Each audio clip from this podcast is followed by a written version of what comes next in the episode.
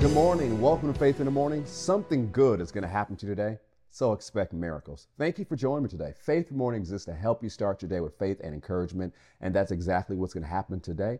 I want to let you know about our upcoming Faith Plus Conference. It's how we're going to kick off the summer here at Faith Christian Center. It's going to help you grow in your faith and experience the good life God has for you. It'll be on June 3rd and June 4th. It's a hybrid conference with online only sessions as well as in person and online sessions.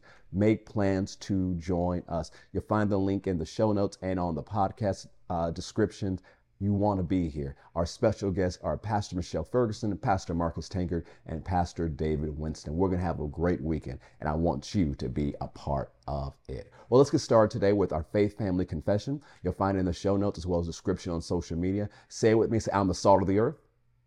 I'm the light of this world. Jesus said it, so I believe it. I'm a carrier of the glory of God. Today, I will experience the extreme goodness of God. Today, I make myself available for God to show his goodness to others through me. Today, I am increasing in influence. Today, I will see the goodness of God in my life. Today, something good is going to happen to me, so I expect miracles. Praise God. Go with me to 1 Thessalonians chapter 1. I was reading through this the other day. I want to share something with you. We've been talking about hope a lot uh, over the last more than a month now. Hope and combining our faith and the power and the forces of faith, hope, and love as they come together, how they have the power to revolutionize our life. I want to share with you something from 1 Thessalonians. Start with verse 1.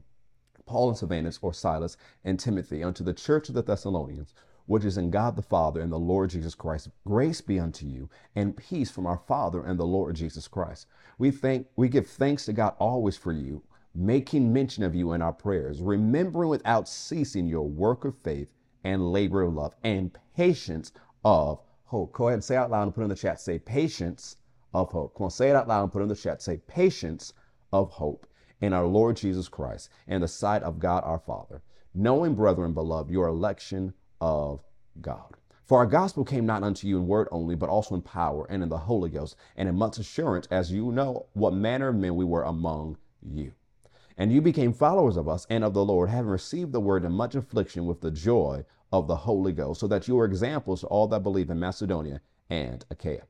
Now, one of the things you learn about the church in Thessaloniki or Thessalonica, however you prefer to say it, that one of the things you see in First Thessalonians, Second Thessalonians, is how fast they grew in the things of God. Because when Paul was in Thessaloniki, he was only there for a short period of time compared to how long he spent in Corinth or Ephesus. And then he left. And when he wrote this letter to them, he's only been gone for a few weeks at the minimum and maybe a couple months at the maximum. So he's writing it to them. And there's so many things he shares with them and encouraging them and reminding them and granting clarity. But one of the things he writes, he says, I remember without ceasing your work of faith your labor of love, and your patience of hope. Your hope is supposed to have patience. Your hope is supposed to have endurance. Now, what happens if you have endurance? That means you can go further. If I'm running outside, I need some type of endurance if I'm going to run more than a mile, or two, or three, or four, or five. I have to build my endurance. How far I run depends greatly on my endurance. In the same way, how far your hope goes depends on your endurance of hope faith, hope, and love. But your hope has to have endurance. So many times we let the pessimism of the world get into our hearts, and now we don't expect good things, we expect the bad. And you become a place where you say, Well, I'm hopeless. And although we can say hopeless, hopelessness is not really a state. But here's what it really is hopelessness is despair. Despair is expecting evil, expecting bad. And that's another force. It's a negative force. It's just like there's a negative force that's not faith, which is called fear. And so fear and despair can partner together and wreck your life. But there's so many believers whose faith has been limited because they don't operate by hope, they operate by despair.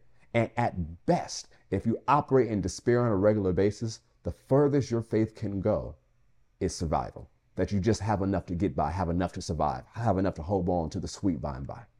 But you're not living the life God has for you. He has wonderful things for you. So today I want you to switch from despair to hope. I want you to expect good things in your life. I want you to expect the goodness of God. I want you to expect God to show up and show out for you. It doesn't matter what your past looks like, all the trouble you may find yourself in today. God's plan for your life is good, but you must be a person of hope and develop endurance in your hope. Like we talked about a couple weeks ago, here's how you grow in hope. You start every day expecting something good. And at the end of the day, you look back on your day and you think about all the good things God did, even if it's small or if it's big. You write it down and you reflect on it. And you do on a daily basis, you grow in hope. And as you pay attention to small things, even if you're in a big battle with your faith right now and you need a big breakthrough, you'll see all the small things and you know, this big thing's gonna work out for me as well. Have a great day. Know that something good is gonna happen to you. Expect miracles and make plans to be part of the Faith Plus Conference on June 2nd and June 3rd. God bless.